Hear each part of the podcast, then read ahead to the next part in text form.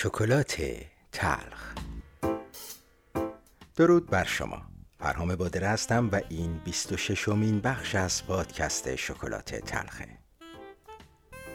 در پایان بخش قبل و بعد از بررسی واژه درک به لحاظ احساسی اشاره ای داشتیم به اهمیت واژگان مورد استفاده روزمره و تأثیراتی که تغییرات ظاهری اونها در باطن و معنیشون ایجاد می‌کنه و قرار شد در این بخش به عنوان نمونه دو واژه طلبکار و بدهکار رو مورد بررسی قرار بدیم. از اینکه منو تا انتهای این بخش همراهی می‌کنین بسیار سپاس گذارم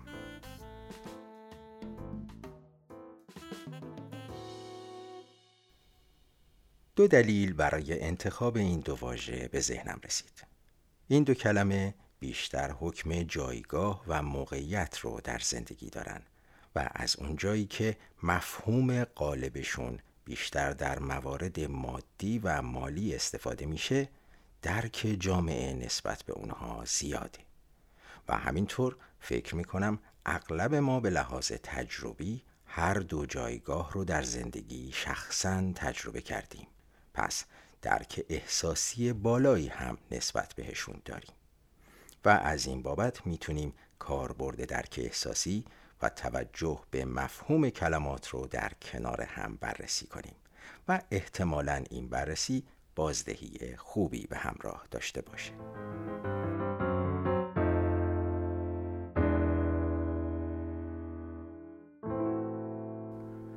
در تعبیر عمومی واژه طلبکار به کسی نسبت داده میشه که پول یا مالی رو که متعلق به خودش بوده به عنوان قرض یا رهن به دیگری داده و حالا با استناد به رسید چک یا سفته برای بازپسگیری اون اقدام کرده. فرد طلبکار در این جایگاه خصوصیات خاصی داره. لحن کلامش حق به جانبه و به تعبیر عموم طلبکارانه حرف می‌زنه. با وجودی که در اغلب موارد در ابتدا وصول طلبش رو با متانت و آرامش بیان می‌کنه ولی در صورت جواب نگرفتن خیلی سریع صداش دورگه میشه و رگهای گردنش ورم می‌کنه. به هر وسیله ای سعی در بازپسگیری مال و داراییش داره و تا به سرانجام نرسه کماکان طلبکار باقی میمونه. اما در مقابل طلبکار کسیه که اصطلاحاً با عنوان بدهکار شناخته میشه. به نظرم بررسی خصوصیات این فرد هم در اینجا لازمه. این فرد اصولا سر به زیره و سعی می‌کنه به سادگی دیده نشه. جواب تلفن نمیده و ساعت عبور و مرورش با قبل فرق می‌کنه. یه جورایی گردنش از مو هم نازکتره و تا زمانی که بدهیش رو نده کماکان بدهکار باقی میمونه. این برداشتی کلی از این دو واژه است و مطمئنم شما می‌تونین مطالب بیشتری هم بهش اضافه کنین. ولی از این به بعد داستان کم کم جالب و جالبتر میشه. پس لطفا کمی حوصله کنید اگر طلبکار از راههایی که گفته شد به منظور خودش یعنی وصول طلبش نرسید به فکر بازپسگیری اون از طریق قانون میافته. اهرمی قدرتمند برای گرفتن حق. از اینجا به بعد رو انحصارا در اجتماع خودمون بررسی می‌کنیم. اینجا ذهن طلبکار باید محاسبات پیچیده ای انجام بده. قانون بدون توجه به جایگاه اون حق خودش رو همون اول می‌خواد و تا این حق رو بهش پرداخت نکنه حتی به حرفش گوش نمی‌کنه. پس باید اول بتونه از عهده پرداخت پولی که قانون ازش می‌خواد بر بیاد و این سوای اون حقیه که به صورت جداگانه باید به متصدیان امور پرداخت کنه تا کارش راه بیفته به این هزینه ها میزان از ارزش افتادن طلبش رو هم بر مبنای سرعت رشد تورم باید محاسبه کنه. چون سرانجام این روش از راه قانونی زمان زیادی رو نیاز داره و پولی رو که قانون برای شما پس می‌گیره به لحاظ ارزش هیچ ربطی به زمانی که شما اون رو قرض داده بودین نداره. این وسط اگر بدهکار هم از راه و روش قانون مطلع باشه کار بیخ پیدا می‌کنه و می‌رسیم به همون دو جمله میرم شکایت می‌کنم و برو شکایت کن ببینم به کجا می‌رسی می‌بینین؟ با ورود قانون به این مسئله محور داستان تغییر کرد جالب نیست؟ حالا جالب ترم میشه اونچه که گفتیم صرفا در مواردی بود که یک فرد مبلغی مادی از فرد دیگه ای طلب داره. چیزی که در گذشته به فرد مقابل داده و حالا اون رو پس می‌خواد. اما نوع دیگه ای از طلب هم وجود داره. پول یا حقی که به عنوان مثلا دستمزد در ازای انجام کار یا خدماتی باید پرداخت می شده و نشده. اینجا اصولا تعداد طلبکارا بیشتر از بدهکاره و به صورت منطقی باید توان و قدرتی مضاعف وجود داشته باشه. اصولا این گونه افراد بسته به تعدادشون خیلی سریعتر از سایرین به سراغ قانون میرن و اینجاست که واژه طلبکار توسط قانون دچار دگردیسی شده به مطالبه گر تغییر پیدا می‌کنه.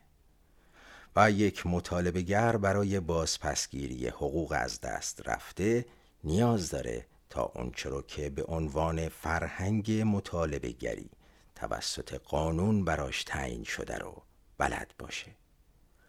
حالا اینکه چطور واژه طلب یا مطالبه که ریشه در یک زبان دیگه داره پسوند فارسی گرفته از حد دانش من فراتره. اگر بخوام کمی نگاه تنظامیز به این واژه داشته باشم باید بگم با توجه به قابلیت های در نظر گرفته شده برای اون مطالبه گر طلبکاریه که به نوعی گری دچار شده و به قولی کرک و پرش ریخته.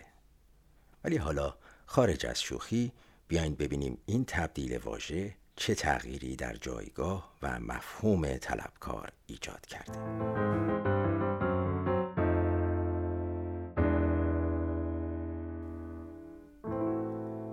مطابق با موارد در نظر گرفته شده در این نوع فرهنگ مطالبه گر باید گویشی ضعیف، ظریف و ملتمسانه داشته باشه. گردنش از مو نازکتر و بسیار مراقب رفتار و گفتارش باشه. چون این واژه به سرعت قابلیت تبدیل به واجه هایی مثل اختشاشگر، معاند، برانداز و حتی از اینها بدتر رو در دل خودش نهفته داره و نهایتا دو راه بیشتر پیش رو نداره. یا از حقش میگذره یا به استناد به این قابلیت تبدیل کتک می‌خوره به زندان میره و شاید حتی جونش رو از دست بده. اما داستان به همین جا ختم نمیشه و این نوع دگردیسی واژه بدهکار رو هم بی نصیب نذاشته. بدهکار به بدهکارگر یا فرهنگ بدهکارگری تبدیل نشده بلکه با گرفتن پیشوند ابر و تبدیل شدن به ابر بدهکار تغییر شگرفی در جایگاه خودش به دست آورده. یک ابر بدهکار صدایی رسا داره و با گردنی کلفت و سری افراشته حتی در مقابل قانون قد علم می‌کنه. زندان براش حکم معمنی جهت رسیدگی به کارهای عقب افتاده و ردخ و فتخ اموراتش داره. و حتی دیده شده که پس از رهایی از بند توقع اعاده حیثیت از قانون رو داشته. می‌بینید چقدر جالبه؟ جالبتر این که ابر بدهکاری هم دستورالعملهای خاص خودش رو داره. و هرچند مثل فرهنگ مطالبه گری در اختیار همگان قرار نداره ولی وجود داره. به نظرم اگر به اونچه گفته شد عمیقتر و با بهرهگیری از درک احساسی نگاه کنیم به نتایج خوبی می‌رسیم. بریم به جایگاه مطالبه گری. در این نوع مطالبات یا خواستنها همونطور که اشاره کردم تعداد افراد نسبتا زیاده.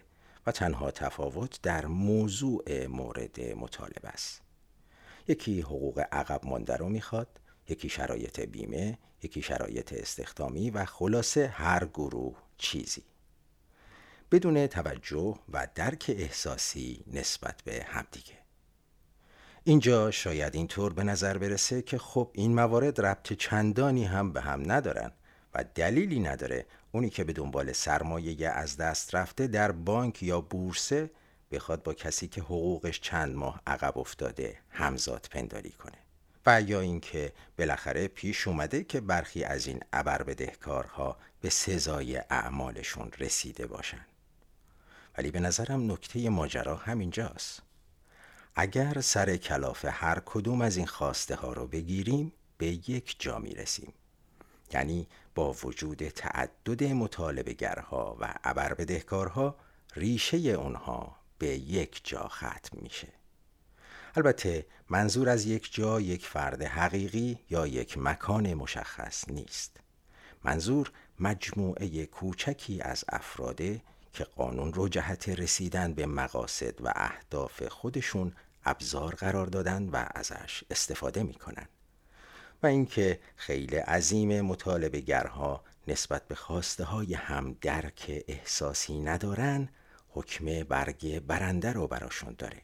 البته این رو نباید از نظر دور داشت که این مجموعه با وجود کوچکی خیلی بزرگتر از یک ابر بدهکاره اصلا خالق و زاینده اونهاست و برای همین قادر فرزندان خودش رو در صورت تشخیص مسلحت قربانی کنه. نام مشخصی براش هنوز وجود نداره و به نظرم بد نباشه براشون یه اسم بذاریم. به نظرتون چه اسمی برازندشونه؟ جایگاه اونها فراتر از ابر بدهکاره و با بهرهگیری از قدرت قانون به میل خودشون هر دو سوی ماجرا رو در کنترل دارن. وجود چنین مجموعه ای باعث شده تا قانون که در تمام جوامع متمدن جهت بازپسگیری حقوق تعبیه شده به بزرگترین ابزار از بین بردن حق تبدیل بشه. هرچه بگندد نمکش می‌زنند وای به روزی که بگندد نمک.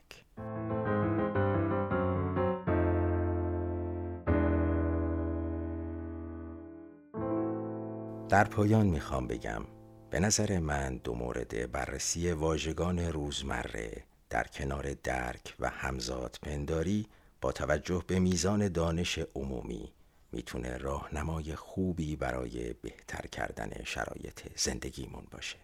و سعی می‌کنم بعد از این در بخش های بعدی و همراه هم به صورت تمرین هم که شده خودمون رو در جایگاه افراد مختلف قرار بدیم. و نتایج حاصل از اون رو ببینیم. ولی در بخش بعد برمیگردیم به بررسی حقوق پایه باقی مانده. پس تا پنج شنبه همین موقع همینجا. بدرود.